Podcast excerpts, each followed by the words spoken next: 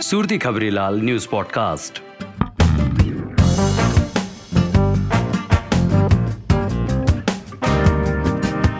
આજે તારીખ સત્યાવીસ મે બે હજાર એકવીસ અને ગુરુવાર આજની મહત્વની અપડેટ્સ.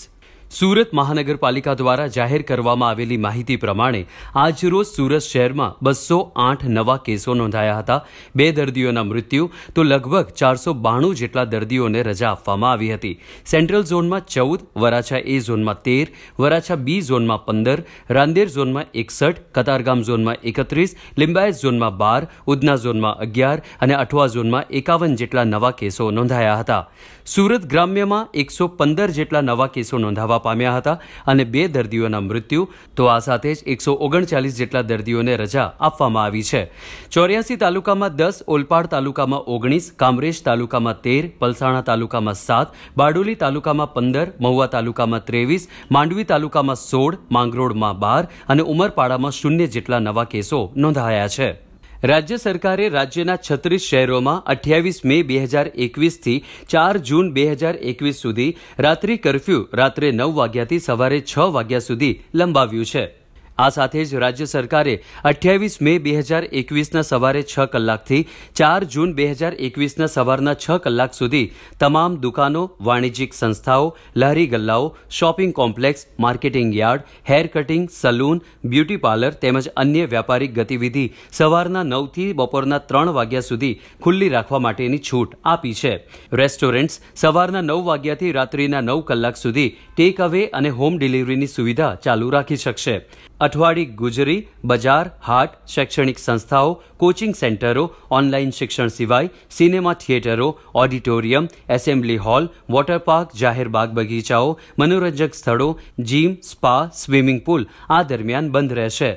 લગ્ન માટે ખુલ્લા અથવા બંધ સ્થળોએ મહત્તમ પચાસ વ્યક્તિઓની મંજૂરી રહેશે, જે માટે ડિજિટલ ગુજરાત પોર્ટલ પર નોંધણી કરવાની રહેશે. અંતિમ ક્રિયા દફન વિધિ માટે મહત્તમ વીસ વ્યક્તિઓને મંજૂરી રહેશે. ઝાયડસ કેડિલા દ્વારા કોવિડના ચેપને ઘટાડવા માટે અસરકારક બની શકે એવી મોનોક્લોનલ એન્ટીબોડીઝ કોકટેલના ક્લિનિકલ ટ્રાયલ માટે drug controller general of India પાસેથી મંજૂરીની માંગ કરવામાં આવી છે. દેશમાં ગતરોજ કોરોનાના બે લાખ અગિયાર હજાર બસો અઠ્ઠાણું નવા કેસ નોંધાયા હતા, તો ત્રણ હજાર આઠસો સુડતાલીસ જેટલા દર્દીઓના મૃત્યુ અને બે લાખ ત્યાસી હજાર એકસો પાંત્રીસ દર્દીઓ સાજા થઈને ઘરે પરત ફર્યા હતા. આજથી અમદાવાદમાં જીએમડીસી ખાતે અપોલો હોસ્પિટલ દ્વારા અમદાવાદ મ્યુનિસિપલ કોર્પોરેશન સાથે પબ્લિક પ્રાઇવેટ પાર્ટનરશિપ હેઠળ એક હજાર રૂપિયા પ્રતિ ડોઝ મુજબ રસી આપવાની શરૂઆત થઈ હતી. જો કે રાજ્યના આરોગ્ય મંત્રી અને નાયબ મુખ્યપ્રધાને જણાવ્યું હતું કે, હવે મ્યુનિસિપલ કોર્પોરેશને આ નિર્ણય કર્યો છે. મ્યુનિસિપલ કોર્પોરેશન દ્વારા રાજ્ય સરકારની કે મુખ્યમંત્રીશ્રીની આ અંગે બરાબર સાથે કોઈ પરામર્શ કરવામાં આવ્યો છે કે કેમ? એમની મંજૂરી લેવામાં આવી છે કે કેમ? એ બાબતની માહિતી મારી પાસે નથી. એટલે હું એની કોઈ વિગત નહીં આપી શકું.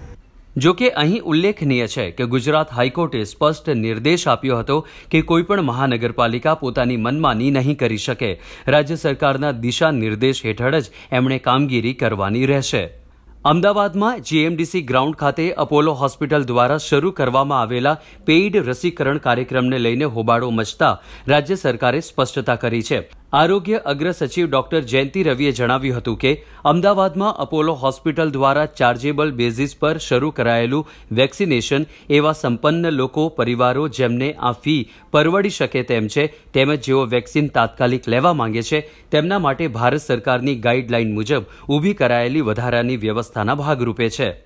રાજ્યના નાગરિકોને સાયબર ક્રાઇમથી સુરક્ષિત કરવા માટે સ્ટેટ સીઆઈડી ક્રાઇમ ખાતે સાયબર સેલ અંતર્ગત એક પોલીસ સ્ટેશન, નવ રેન્જ કક્ષાએ અને ચાર કમિશનરેટ વિસ્તારમાં એમ મળીને કુલ ચૌદ સાયબર પોલીસ સ્ટેશન હાલ રાજ્યમાં કાર્યરત છે. આ અંગેની માહિતી આપતા ગૃહ રાજ્યમંત્રી શ્રી પ્રદીપસિંહ જાડેજાએ જણાવ્યું હતું કે, આણંદ, સાબરકાંઠા, મહેસાણા, ભરૂચ, વલસાડ, જામનગર, પોરબંદર, અમરેલી કચ્છ પૂર્વ ગાંધીધામ અને બનાસકાંઠા એમ દસ જિલ્લામાં નવા સાયબર પોલીસ સ્ટેશન મંજૂર કરવામાં આવ્યા છે. તો આ હતી આજની મહત્વની અપડેટ્સ. વધુ અપડેટ્સ માટે nine four two seven one four zero five eight two પર વોટ્સએપ પર હાઈ લખી સમાચાર મેળવી શકશો. Surti Khabrilal news podcast.